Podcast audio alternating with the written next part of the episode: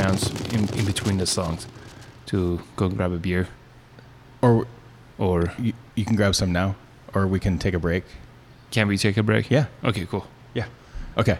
Yeah, Cool. sounds good. All right. You ready? Mm-hmm. Okay. Ramin, Jason. here we are in Lincoln, Nebraska. Yeah. Wow, remote podcast. This is going to be awesome. Uh, thank you for joining me. This is your third appearance on the podcast, I believe. Is that Yes. right? Yeah. Well, the first one went into two Right. episodes Went into two episodes, but this is like the third appearance. appearance, like sitting, I guess you could say. Indeed. Yes. Um, I decided to come down to Nebraska yeah. to see you Welcome. and do this Welcome podcast. So the good life. yeah, the good life. It's not for everybody. Yeah. Uh, so I've had this idea for a while Mhm. of having a guest curator for a show. Uh, I'm trying to expand the format a little bit rather than having the same format every time, and especially with repeat guests such as yourself, I thought it'd be fun to, you know, do something a little bit different. Sure. So uh, I reached, I reached, I reached out to Dan Swano to see if he was interested, and he was kind enough to send me six songs from his career, Wow. and we're going to be listening to introductions from him that re- he recorded from for me, and Sure. then the song itself. Sure. Uh, I asked him to do six songs from his career that he thought were different or remarkable or noteworthy somehow. And uh, you and I are both very large fans of, of Dan Swano. Absolutely. So it was interesting to me that he sent these songs because I'm not familiar with hardly any of them. And Interesting. there's actually entire bands here that I didn't even know about. So um, I think it's pretty exciting. So let's get into it. What do you say? Yeah. Okay. Looking forward to it. Hello, everybody. My name is Dan Swano. I am a mix and mastering engineer from Sweden, and I've been asked to talk about uh, six of my favorite songs from my career or songs that are special or something, you know, and I'm gonna do just that. And we're gonna move chronologically, and um, this first track is uh, from 1985.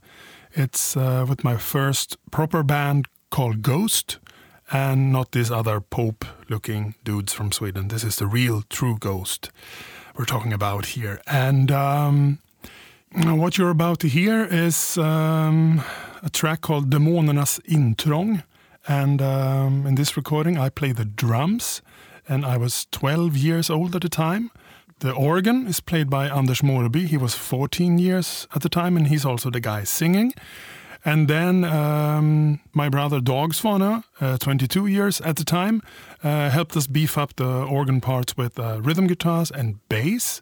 And he also mixed the whole thing. And what you hear is a remastering that was released on Bone Records couple of years ago uh, as a double vinyl or a single CD with pretty much all the good stuff from Ghost's entire career. So if you like this stuff, um, do buy the album. It's really awesome.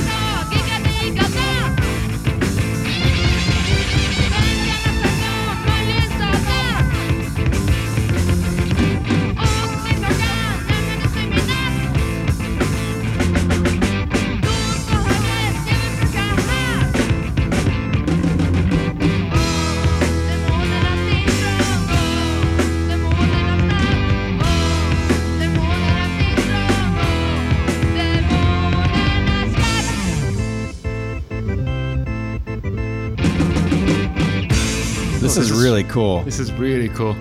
Like this a lot. I like this a lot better than the other Ghost. Yeah, Yeah.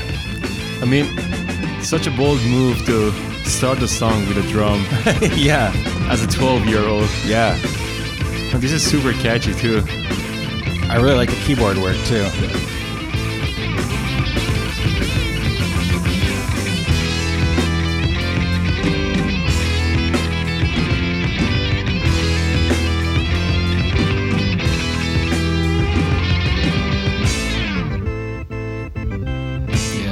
So cool. Yeah.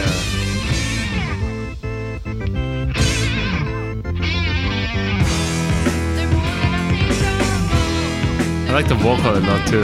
Yeah, I do too. It's very fitting. Yeah. Very fitting with music.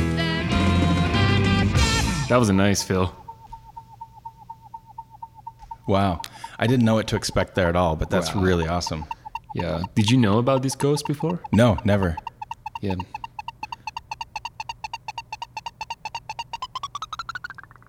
Super cool. Wow. Nice. Wow, that's really cool. Dude, a bunch of teenagers. Yeah, yeah. The keyboard work on that is just Yeah, the keyboard tone is Really was very- interesting. Very, interesting. yeah. So he said that he was 12 Yeah. when he recorded that. And the That's vocals were so different too. Yeah. And then he mentioned that it was re-released recently. Yeah, a couple years ago. Yeah.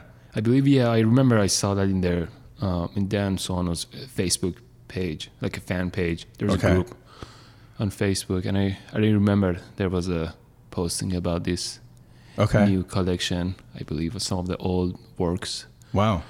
such as the Unicorn. Right. And I want to say that the Ghost was, I mean, it's apparently it was included too, but yeah, I wasn't familiar with this band. No, either. I'd, I'd never heard of it before until he sent this. Um, I know there's a Japanese ghost too, yeah. But uh, And I think there was an American Ghost too. That yeah, I mean it's a pretty normal name, you know. yes. But yeah, that's that makes me want to check out the uh, more of it. That's Yeah, not at all what I would expect. I mean, I guess I shouldn't really expect anything from Dan Swano. You know, he's done so many different things, but it's Yeah. not what I would normally attribute to him. Has he done any black metal? Like straight up black metal. Yeah, I don't think so. I mean, he's produced things like Marduk. Uh, yes, um, yes, but I'm- as far as Like I, playing, I can't think of anything. You're right. because I think that's probably the only genre between like heavy music that Yeah, he really didn't get I into much. think. Yeah, I can't think of one that he did. Yeah, Wow. but anyway, like this was this was im- remarkable. This is like something I really like, simple, straightforward, Mm-hmm. Yeah. but super catchy yeah, and I'd and like very to- very just positive. Yeah, I'd like to know more about the vocalist and the vocals. Um, really not at all what I would expect there either. Mm-hmm. That's really interesting. It was actually when uh, Dan sent me this material probably about a month ago, and it was really hard for me not to listen to this, but I wanted to make sure that I was uh, fresh ears. Like I didn't Yeah. want to know what this stuff was until we did this podcast. but uh, that's yeah, that's really awesome. I like that. I'm gonna have to track that down. I Yeah, think. I wonder if there was any band that you could think of sounding similar, or you could think as a you could think as a as an inspiration for for this music. Oh yeah, I don't know. I mean, it's a I very can't- sound. It's a very similar sound of 80s and 70s. Right. hmm But I really wonder actually what was the what was the music that they were into at that time. Because metal Yeah. was not really big. Right. Anything big. I mean, at that time, it was just the early days and early years. yeah, it almost reminded me of kind of like a Sugar Cubes Bjork Sugar Cubes. type of uh, vibe. But yeah, I have no idea what they would have been into. Mm-hmm. That's really interesting. Yeah, my favorite part about it was, other than the how catchy it was, Mhm. was how bold. I mean, I can imagine myself when I was 12 years old, Yeah. and I, th- I think if I didn't start playing drums at that age, it, was a couple years later that I, I started getting into it. But yeah. um, I mean, recording music and then being bold enough to start a song, Yeah. with a with a drum line, and Yeah. That is, That you're was- right. That's really bold. Yeah. Yeah. 12 years old. That's crazy. it is, That's younger than my kids. yes. Wow. What are my kids doing? Jeez. Oni. yeah. Oni. Okay, let's move on to the next one he sent me here. Sure. Uh, well, the first one was very. The first one was great. Yeah. let's see what is next. So we are moving forward to um, 1991 when uh, Edge of Sanity had already released one album and we were about to um, try to make the second one, so to speak. So we made a, a promo tape called Dead But Dreaming. And um, I know for a fact that um, the record company dude, boss Börje Forsberg, he told me that um, when he listened to this uh, Dead But Dreaming tape, um, after the first two songs, he was pretty sure that, that we would not make a second record, that he would drop us from Black Mark and we would be back to be just a demo band again. But then this song came on in its demo version, and uh, it's called When All Is Said. And the thing about this track is that it's uh, one of the first death metal ballads with a piano playing a very important role in the instrumentation, and we also have some cello on there. Um, it's not really so easy to hear in the mix, but if you listen carefully, it is there, doubling up the, the guitars in some parts. And um, yeah, this this track just blew him away. And on the strength of that one, he decided, okay, let's give the guys another shot. So we recorded Unorthodox, and uh, yeah, pretty much from there, the career of Edge of Sanity kind of rebooted, and it's one of the reasons uh, why I'm here talking to you today. So this is a very special song to me. Um, when all is said, Edge of Sanity.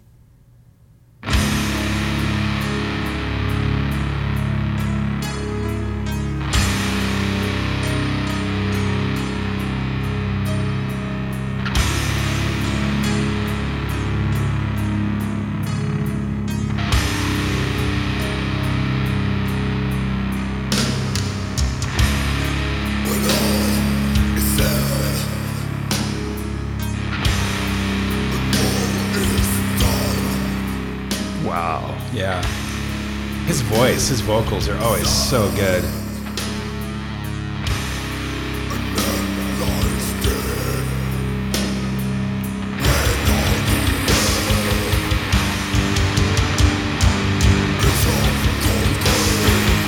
Do you know this song? No, I don't either. never heard this before.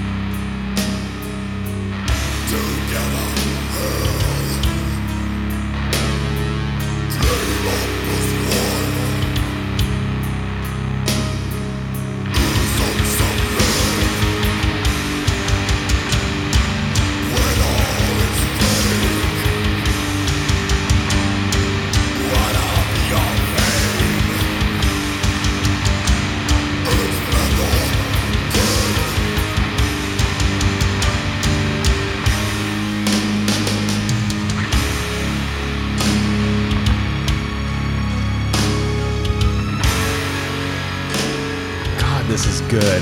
This is seriously gorgeous good. music.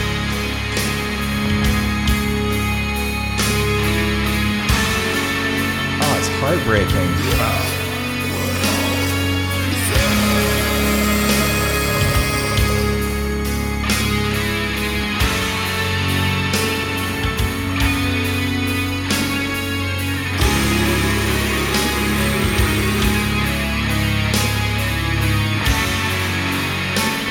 Has a My Dying Bride feel to it to me. Yeah, I want to talk about this actually after the song Yeah. is over. Yeah. Angel in the Dark River.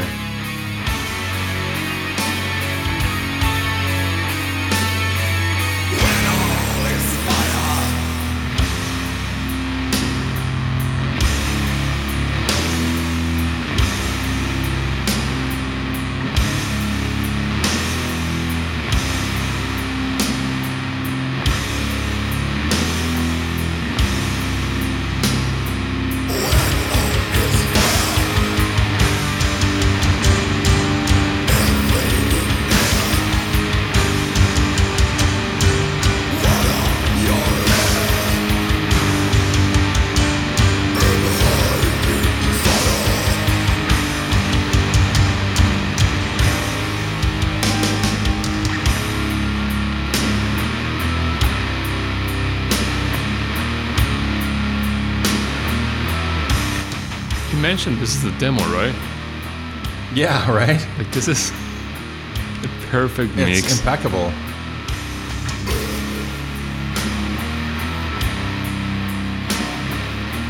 That yeah, riff. that's the cello. oh yeah, you're right. It is. It's perfect though. It I is. wouldn't want it any higher in the mix. It's perfect.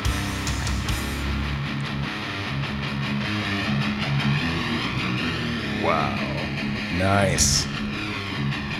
This is really sick. One of my favorite growlers, really. It's just perfect.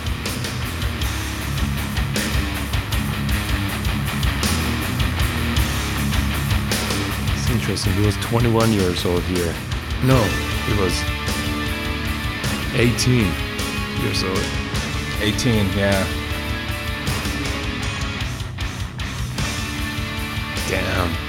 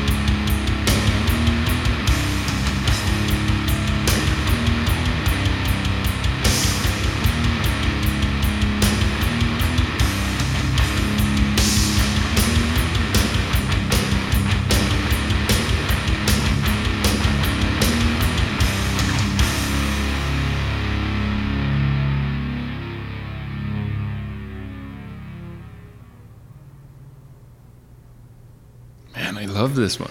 An Edge of Sanity song that neither one of us had heard before. No, That's insane. you know, it was very doomy.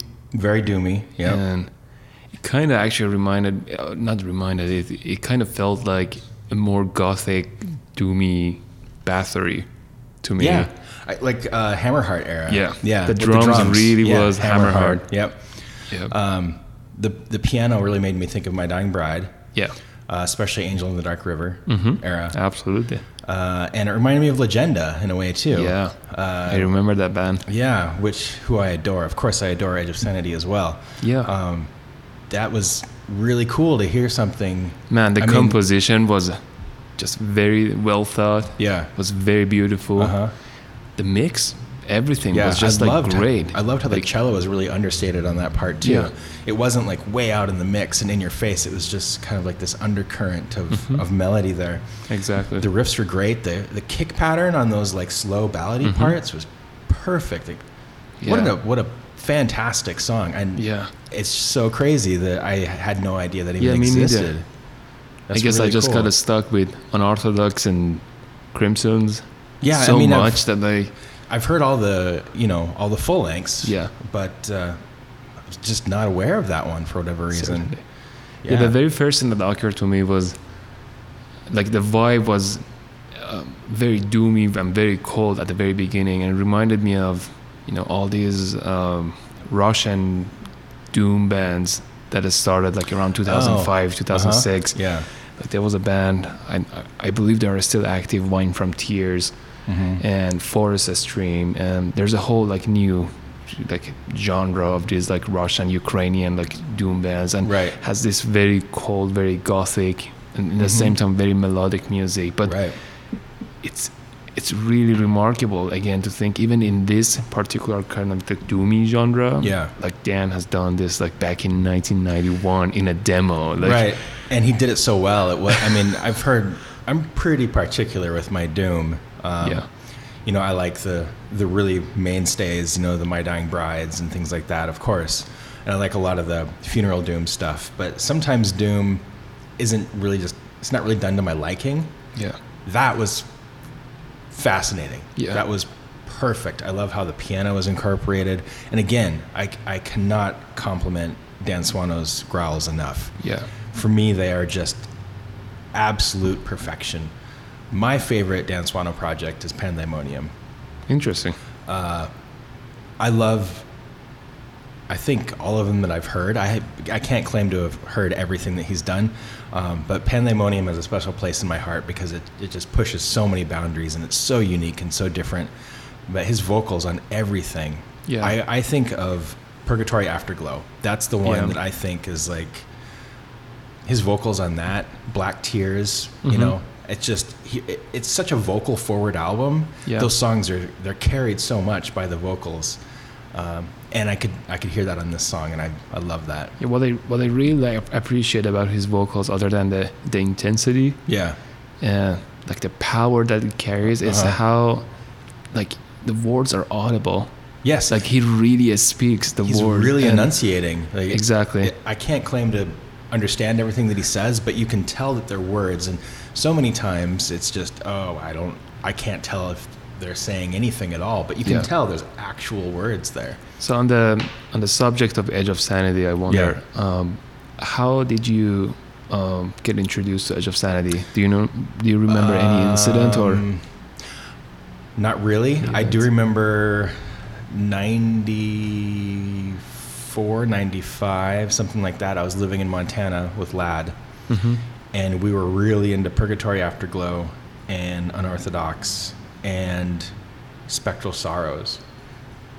And we would listen to those in his truck all the time, nonstop, basically, with a few others in the rotation, but we'd always be listening to those records. I don't remember how exactly I got introduced to them. Um, a lot of times then, I would do a lot of orders from Relapse or Century Media, places like that. And, Yeah. you know, is when you had to write a check and like circle what you wanted in the catalog and send in your money. And you always had to do alternate. So if they're out of something, they'd send you something else in its place. Interesting. So I, I discovered a lot of music that way because I want to buy Samael Ceremony of Opposites, but if you don't have it in stock, then send me Burzum. Yeah. And that's how I was introduced to a lot of different things. Um, I would always order something with intent, but then just guess on what they could give me as a backup. And I was introduced to a lot of really cool things that way. Interesting. I kind of assume that's how I found Edge of Sanity, but I, I honestly can't remember. I think I, I think the first one I heard was Unorthodox. Yeah. I think.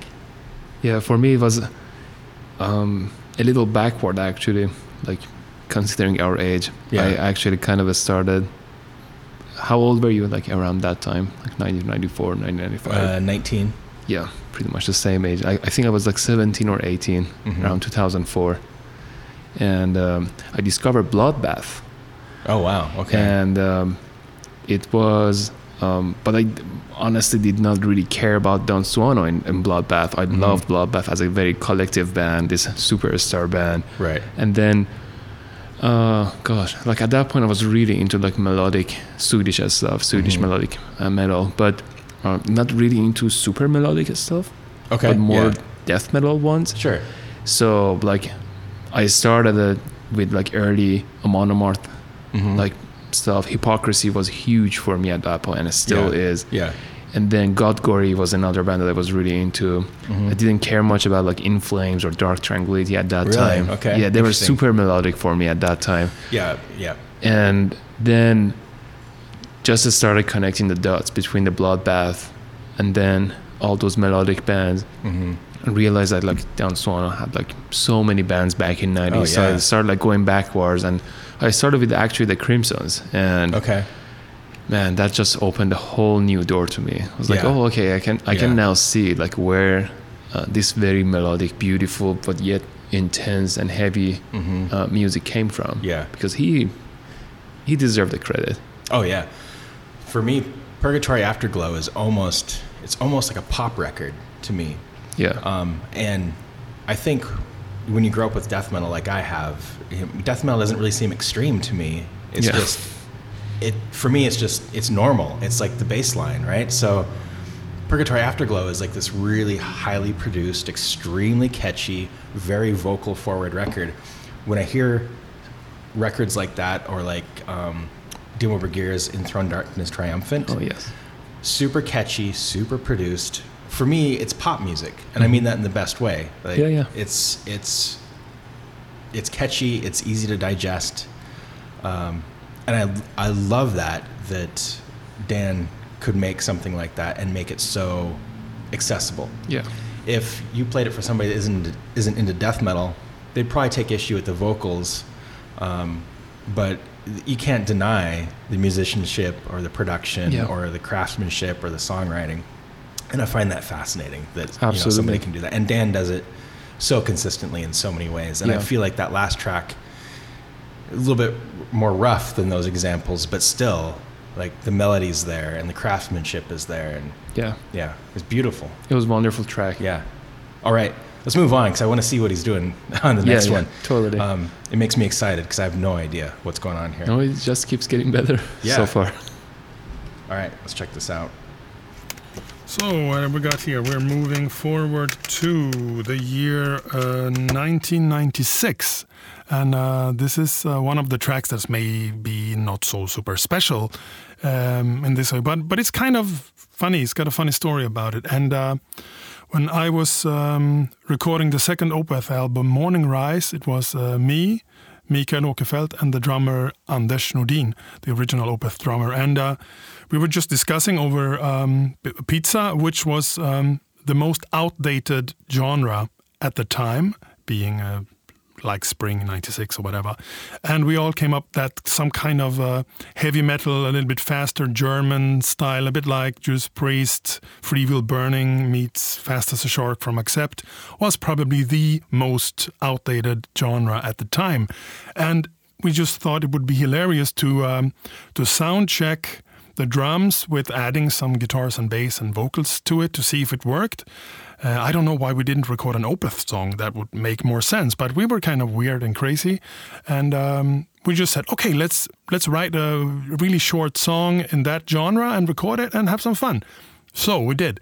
We recorded a song called Guitars and Metal, and uh, unfortunately, this track is, is lost to humanity. Um, but I do remember that that this the lyrics were something like guitars and metal, you're going to die, prepare for attack, or soldier of steel or whatever. And and yeah. So happens that we, we did it on, on a cassette, like a rough mix, and went to a party a couple of days later and we played that song in, in the hi-fi at, at the party and everybody just loved it they laughed their brains out because they all got the joke aha this is so out this is so 80s heavy metal and everyone was like yeah guys you have to do more you have to record a whole demo or a record or whatever and, and we thought oh yeah pretty cool reception so let's do it and later that same year 1996 um, uh, Mike and Anders came back, and also with Peter Lindgren from Opeth. Um, he's the guitar player in Opeth. He played bass with Steel. He came back, and um, yeah, we wrote uh, three songs. Uh, one in their like own category. Rock Tonight is a little bit like a Judas Priest, almost turbo style, uh, and Heavy Metal Machine is like the probably the only real heavy metal song that I ever wrote. It's got that double bass drum all the way through, all the cliches in there, and yeah, there was also then the ballad "Say Goodbye to Love." Uh, but um, yeah, we, we released this on on a seven-inch picture disc some years later, and uh, the track "Heavy Metal Machine" is is really one of those tracks that kind of started out as a joke, but it turned into something a little bit too good because when we played the EP or whatever you call this, this recording to the same people that loved the guitars and metal track. They just looked at us with like blank faces, like, eh, guys, this is not funny. This is too good. And we were like, no, seriously, this is like taking the piss out of all that kind of stuff. and this was way before Hammerfall and all that kind of stuff came back. And we were like, "Fuck." It's, it's really too good to be funny. So uh, I guess we kind of crossed over into making something pretty serious. And not so long ago, uh, a Swedish band actually did a cover version of this song. So it kind of proves that, yeah, it's like a real song. And um, yeah, here it is with me sounding like the bastard child of Rob Halford around like singing like he did on Freewheel Burning, and Udo when, yeah, from Accept when he's the most pissed. And uh, yeah, musically um, homage to the 80s heavy metal that later just kind of bloomed into some super phenomenon that still goes on today. But we were one of the first. Here's Steel and Heavy Metal Machine. Wow. That was so Udo. Yeah.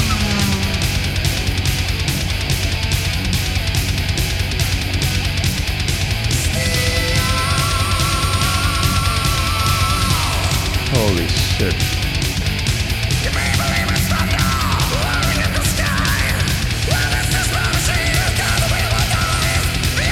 Did you know about this? I had no fucking clue. Me either. God damn it, this is so good. The siren? Holy shit. Wow.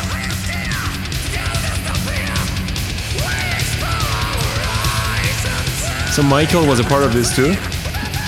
I guess so. That's what it sounded like he was saying.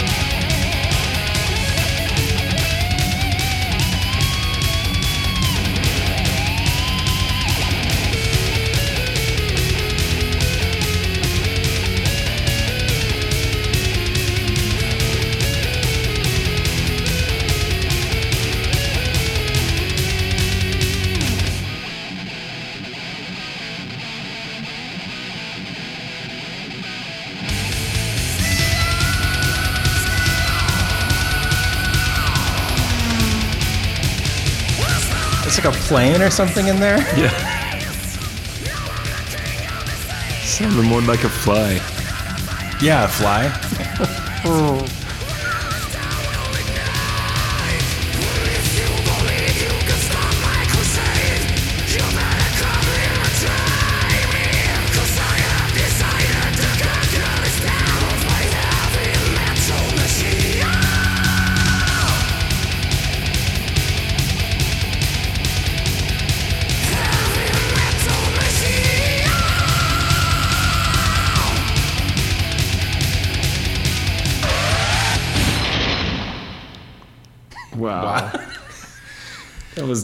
completely unexpected. Yeah. How crazy to go from Edge of Sanity to that. Yeah. I mean, uh, two two notes. Yes. First one, I actually appreciate that he mentioned is how he sounds very like thrashy Rob Halford. Yeah, Rob Halford, very Udo. pissed Udo. Yeah. Yeah. and that was very very very interesting Yeah. the second is like again going back to Bloodbath, like it's interesting that how a couple of like very interesting projects that they had, like it all started as very funny kind of Yeah, you know yeah. side just laughing side projects Right. that they did not really take themselves seriously but Yeah. it all had eventually turned out as something really Right. Yeah. kind of too good Mm-hmm. to be taken Yeah, it reminds me of when many times me and friends have gotten together and we're, you know, doing something just for fun, making some kind of music for fun, and Yeah. it's it's remarkable that Dan Swano has the abilities and the resources to record something like that as like just something fun on the Yeah. side. You know, uh, many people don't can't do that. Yeah, totally. That's that's pretty crazy. I mean, that's album quality, yeah and yeah, i mean yeah it. everything is for fun that he records is like Yeah. sounds better than many Oh, like, yeah. albums that are recorded in professional studios Yeah. Well, I mean, yeah, because he has a professional studio, so yeah, but he takes it seriously at least in that regard exactly. Yeah. yeah the, the drums was very basic Yeah. Uh, it was like the- basically the same thing through the the Exactly. whole- And I really like that tapping guitar part Oh, yeah. in between. That was very sweet. And look with like the dive bomb whammy bar. Yeah. All that. That's The sirens was a very, very yeah. interesting I'm pretty part. sure that was like a plane like buzzing like Yeah. or something, but it, it was kind of hard to tell. But yeah, the sirens and the explosion at the end. and the very, very first second of it. The vocal. Oh yeah, yeah, yeah. Yeah. Yeah. Really cool. Another project I didn't even know Yeah. existed. No, I'm I was very surprised. Yeah. It added more into the diversity. Oh of- yeah. Well, I mean, we're three songs in. We're halfway Yeah. through what he provided, and what a strange and varied collection of songs so far. Yeah, certainly. All right, should we see what he has up his sleeve Yeah. next? All right, here we go. So we're moving forward to 1998. Um, I was kicked out of Edge of Sanity after a terrible attempt of, of mutiny with taking over the whole band and shit. But that's another story. But what ended up as um, my comeback into the scene was um, a record called Moon Tower. Holy shit. And um, yeah, it started out as being some kind of favorite. Edge of Sanity styled death metal record, but I just kind of felt that I, my heart was not really in that that genre at the time.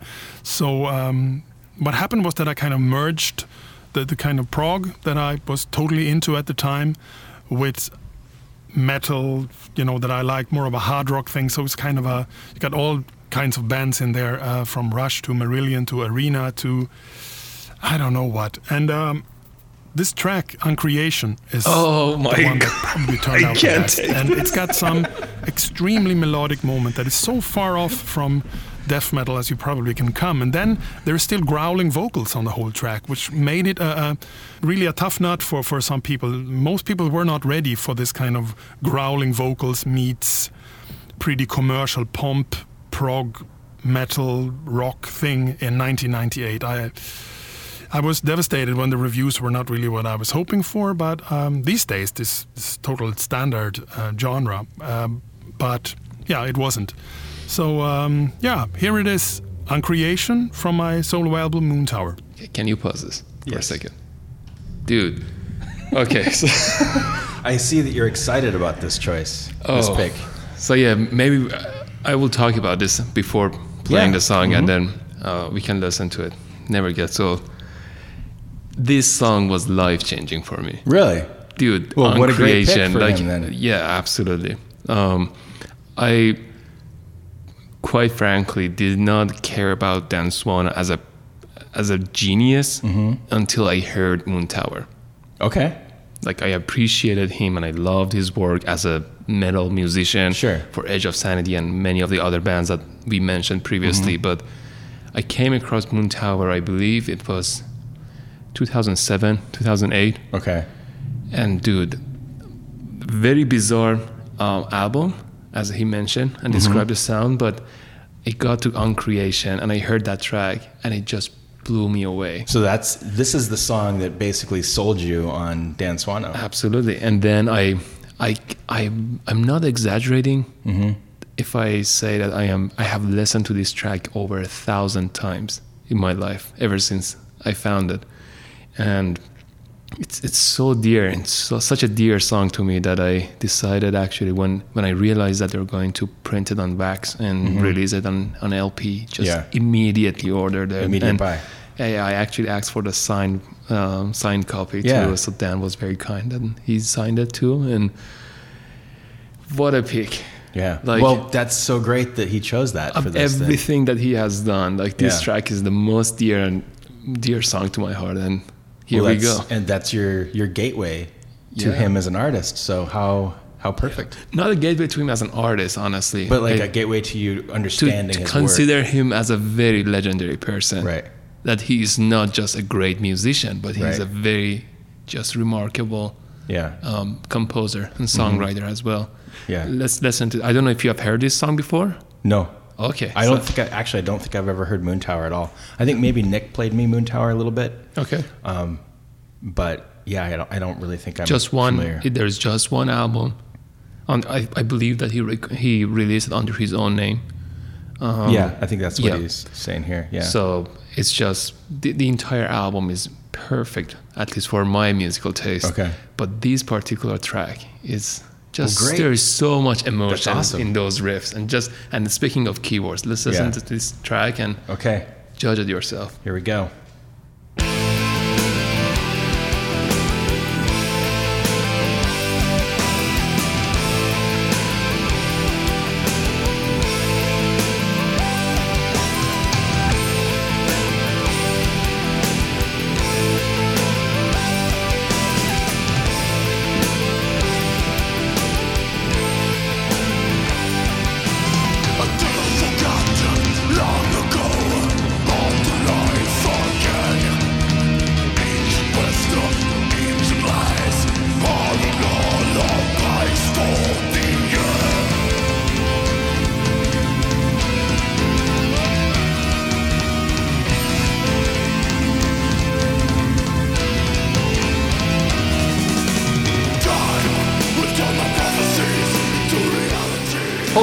This is really good.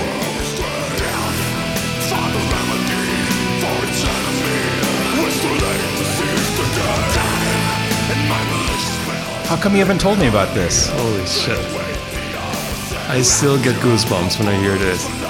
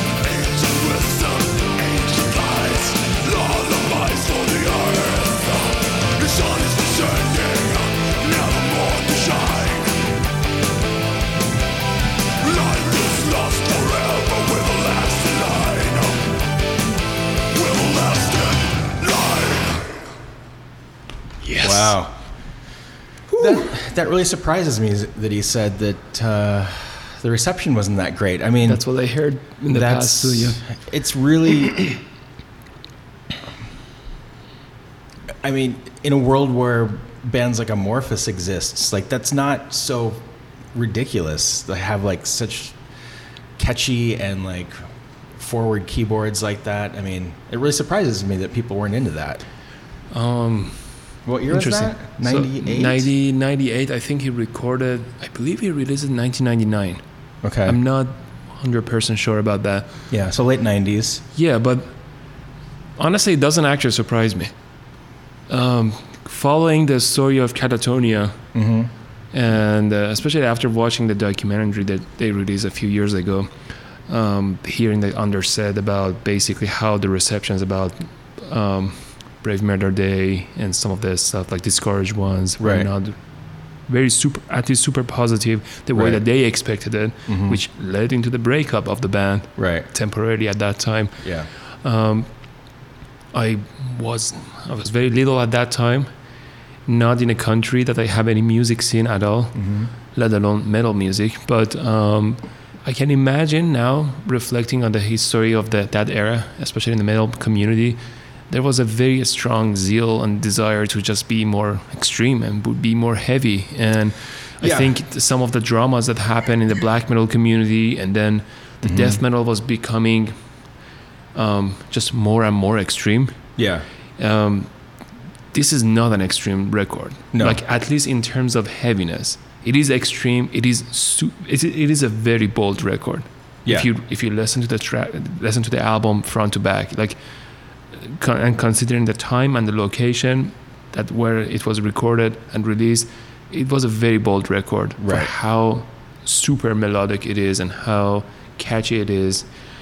It is a still Dan Swano, but like what can I tell man about this record? Like I, I can't just sit down and talk about this. I was I was actually send you a, a picture that I took with the record the day that it arrived. Oh, really? One yeah. of the best days of my life. I think like I think Nick ordered it right away too when Yeah. when he did that. yeah uh, yeah I remember actually Nick Nick posted a comment that he asked about where I got the record and Oh, okay. and yeah, uh, yeah. we chit chat about it a little bit. But yeah, man, like I, I remember exactly the very first day that I heard this track. Um, I was still back in Iran. Um, didn't have like the actual copy or didn't again. You know, I, I think I talked about this during the first podcast. Yeah. There's really no There's no music scene, music no metal yeah. music. It's completely like illegal music there Right. and then like you get you, you start to just gradually absorb the music through your friends and a couple of the people that you know that are your gateway Yeah. to other stuff and then yeah. i just after i got into edge of sanity bloodbath and then here it was moon tower and Yeah. um, and i rem- it's it was very important when i heard it as i say it was a very life-changing kind of a album and a track especially and it's very interesting that it's a band and- or it's a project that i don't feel sad that it doesn't exist anymore It was like I- the right time at the right place type of thing. i just wanted to be on that very high altitude Right. that it is personally for me Yeah. um, I I mean he Donna still has Dan Swano still has other projects that he you know Witherscape and other projects that he is like, still putting his executing his creativity there. Right. But with Moon Tower, I just wanted to be that one That one statement. Amazing gem Yeah, out yeah. there, and that's it. So I'm I'm I'm just that was such a gift to me. Well, that's great. So, uh, yeah, thank you, Dan, for providing that song. Yeah. It was a Uh, Dan. If you if you listen to this, just thank you for for everything, but in particular for Moon Tower and Uncreation. That's a very very important um, song and album to me, and that that keyboard is something that to this day, over thousands of times, every every single time I hear it, I get goosebumps. Yeah. It's and I'm glad that he picked it because I finally heard it and I know what it is now. Yeah. And I absolutely loved that. That was amazing. Cool. That's one of my favorite things I've heard in quite a while. Sure. I'm a sucker for really good, like upfront keyboard lines like that. yeah. Um, I love stuff like that. And on the the uh, verses with the really cool like tom rhythms that Yes. and the and the bass kind of came up more front there too. It was kind Yeah. of like clunking in the background a little bit there. Awesome. The It's really cool. production on the keyboard, man.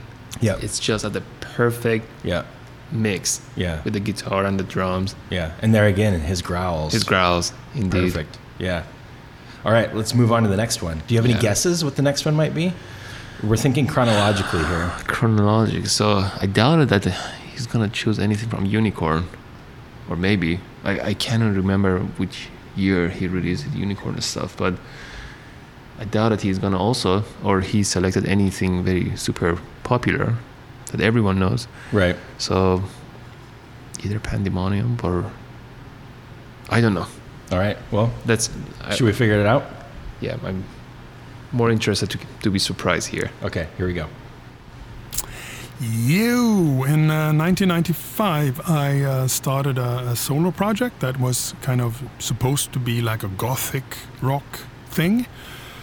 Yeah, but it didn't turn out that. There was a few gothic songs here and there on the first record, but eventually it turned into like a band, really, and uh, we released a bunch of albums. Unicorn? And uh, around 2004, 2005, uh, it was time to make like a 10-year anniversary thing, and um, it was like a re-recording of the best stuff from the past 10 years. And then I wrote a new song called "Better Safe Than Sorry," and I was thinking which Nightingale song I would pick for this uh, little Yes, six-track thing here, and I thought about um, Lucifer's Lament or Nightfall Overture, but then Better Safe Than Sorry is kind of a mix of all the things I love about Nightingale. It, it's got that kind of uh, progressive, uh, kind of pomp rock kind of verse thing, really soft and mellow. It's got a little bit more of a hard rock intro. It's got really more of like a metal thing going on at the end, and, and really an AOR chorus, really like bombastic 80s stuff. So, yeah, I picked that one. Uh, this is um, the last song from the very hard to find Nightfall Overture CD. It's called Better Safe Than Sorry.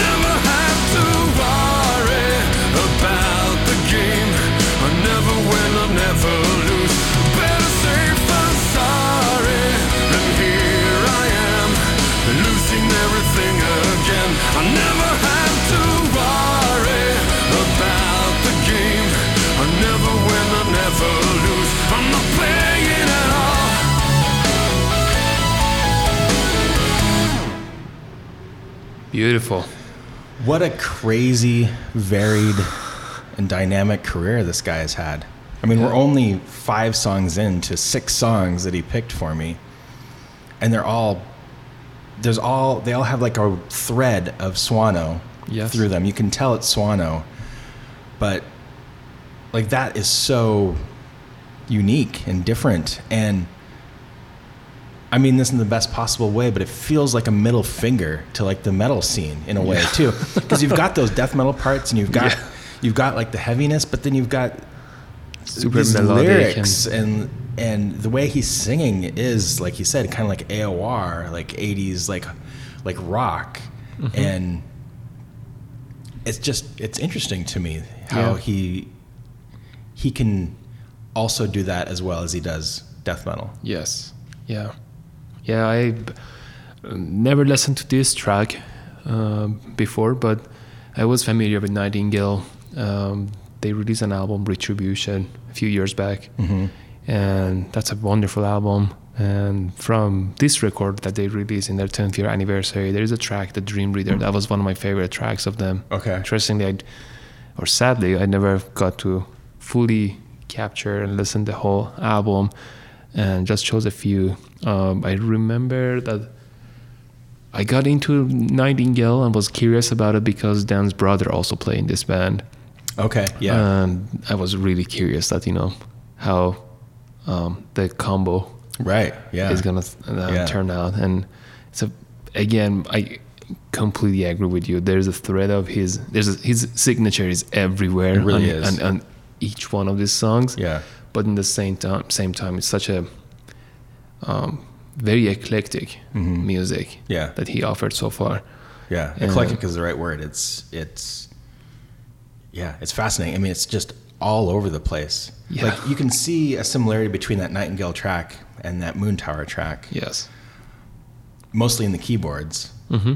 Uh, but yeah, I mean, structurally and sonically, they're they're so different. Yeah. I mean, I like keyboard in metal. Yeah, me too. honestly, like I, love it if it's done right. Yes, Yeah. that's the that was my comment actually. Yeah. That, but um, it has to be done properly, Yeah. and in the same time, I cannot really think of someone other than Dan Swano who can execute it so right in the face, Yeah. in the front. Yeah. Like generally speaking, keyboard like you go Kinda sits in the back. Even like more poppy bands like Children of Bodom, Right. Those bands, it's like way way in the back, Yeah. or it's kind of like you know equal with the guitar work. Right. Versus like with many of Dan's work, it's just like so out Yeah. there into your face, and Yeah. it's super super melodic, super just beautiful, Yeah. and uh, yeah, like just another perfect Dan Swano's music. Yeah. I'm aware of Nightingale. I don't think I've ever really listened to it. Yeah. Though, I mean, to be perfectly honest, I've explored way more of Swano's older stuff than his Yeah. newer stuff. Um, so this is like actually a, a real pleasure for me to get hit like hand picked tracks from him Yeah. for me to listen to. Yes. That's really cool. Yes. Uh, we have one left. Yeah. Would you like to venture a guess on what that might be? Uh, well, he said the reason I honestly didn't also guess Nightingale was I think he at the very beginning mentioned that we're gonna go chronologically, Right. And we kind of had a little flashback, I think, to 1995. I think. Well, he was saying that he started the band in '95, I believe, and then this was released in like a- 2005. Right, Oh yeah. yes. No. So yeah, I apologize there. He was right. So if we are gonna go after 2005, hmm. So I I, doubted that he was, because he was not with Bloodbath anymore. and uh, my number one guess is Witherscape. Um, I had never heard of this band before um, until he sent this. what was that? I don't know. Somebody's knocking somewhere. Um, let's see. I'd never heard of this project. Okay, let's go. Okay, you ready? Um, Here we go. So, and then uh, in 2010, um, I was asked to uh, record some kind of extra tracks for the re release from the Odyssey EP, which was a, a project I had in like 99, I think. And uh, I did one song myself, and I had some other guests involved, like uh, Kent from Project 8 was there, and Rick from Memory Garden was there. And uh, yeah, and then the plan was to release the EP and have some bonus tracks, but it kind of turned around into becoming like a cover album with the Odyssey EP as a bonus track, which was a little bit weird. But I just think, okay, what the hell? And um, the best cover version, one of the best I ever did actually, is is this one. It's a Depeche Mode song. And it's a track that I completely loved when I was uh, in my mid teens. I heard it on the radio, and uh, I just felt that this would make an excellent metal song. And um, I wanted it to sound a little bit like him would have done it. You know, they, they had this kind of special way with the chugging guitars and that kind of vibe going on. And uh, so here's my take on him uh, recording a cover version of Depeche Mode, Shake the Disease.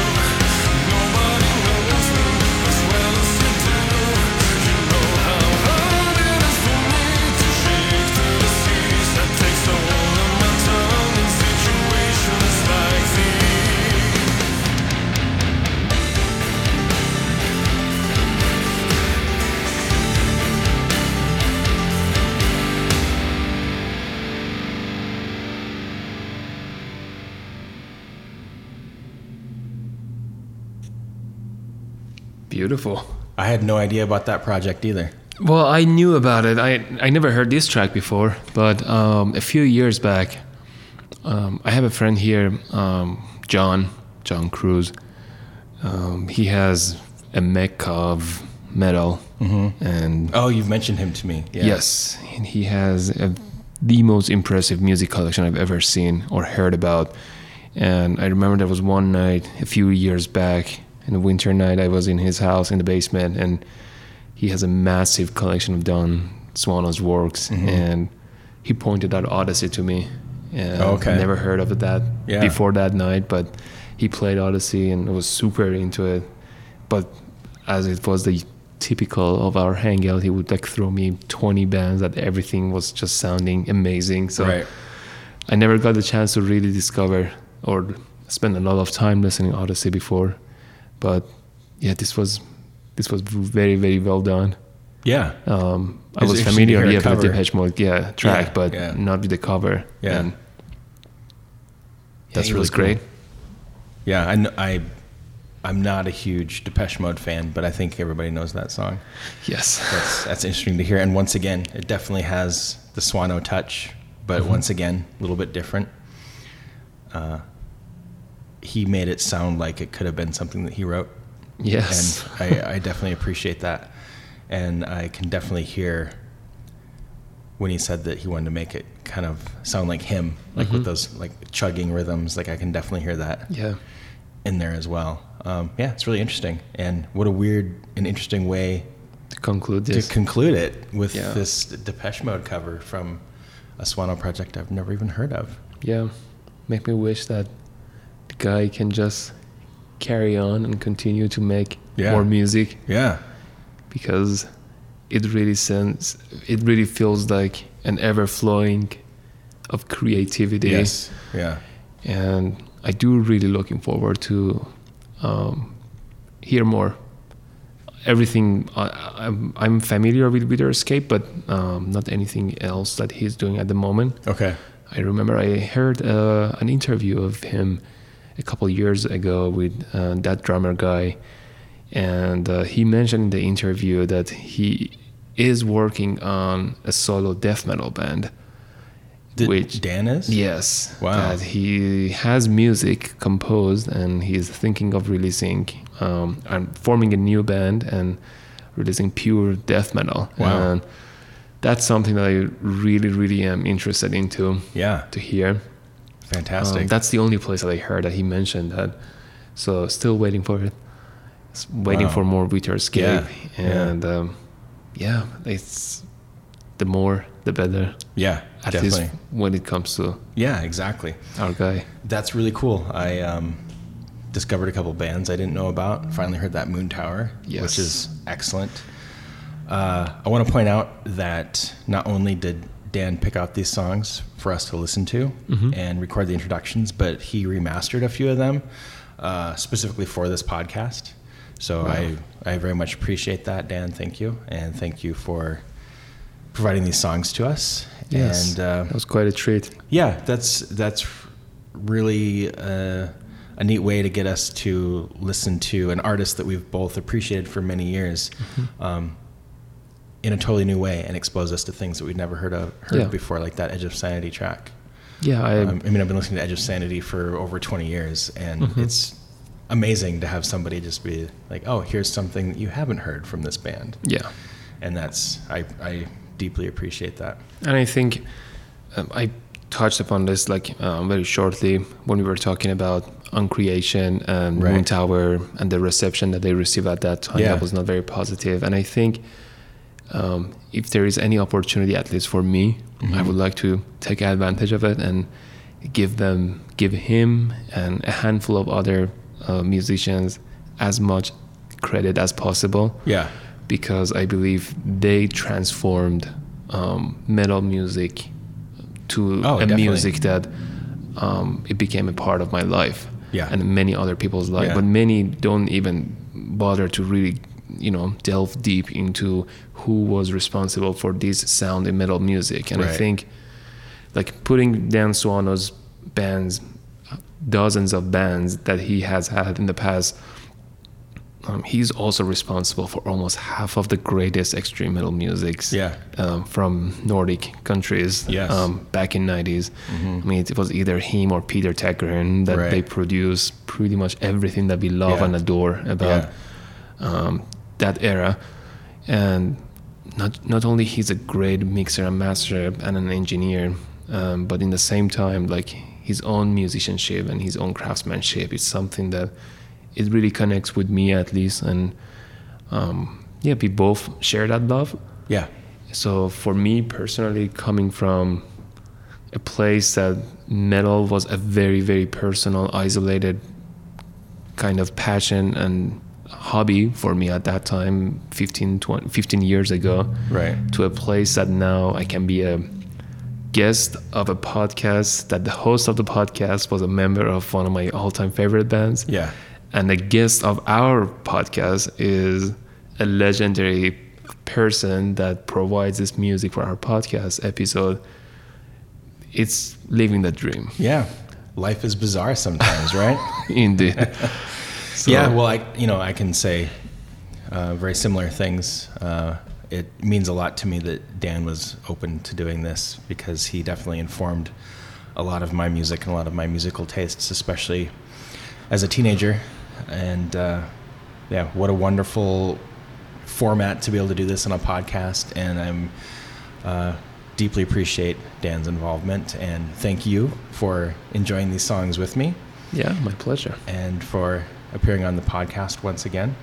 Um, I plan on doing this type of guest curation now and then. hmm Um, I already have a couple in the works that hopefully will be released soon.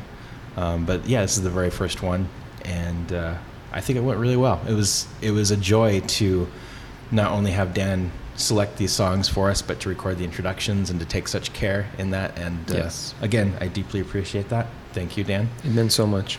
Yes, and uh, thank you, Ramin, for going down this road and this having this journey with me. My pleasure. And uh, yeah, we'll do it again sometime. Yes, we did a Katatonia. We did Dan Swano. That's true. We did. Yeah, I didn't really think about that, but we did the Brave Murder Day one. Yes. Yeah, which Yeah. was a lot of fun too. Uh, but yeah, again, thank you, Ramin. I appreciate it. My pleasure. Thank you. And thank you, Dan. Thank you, Dan.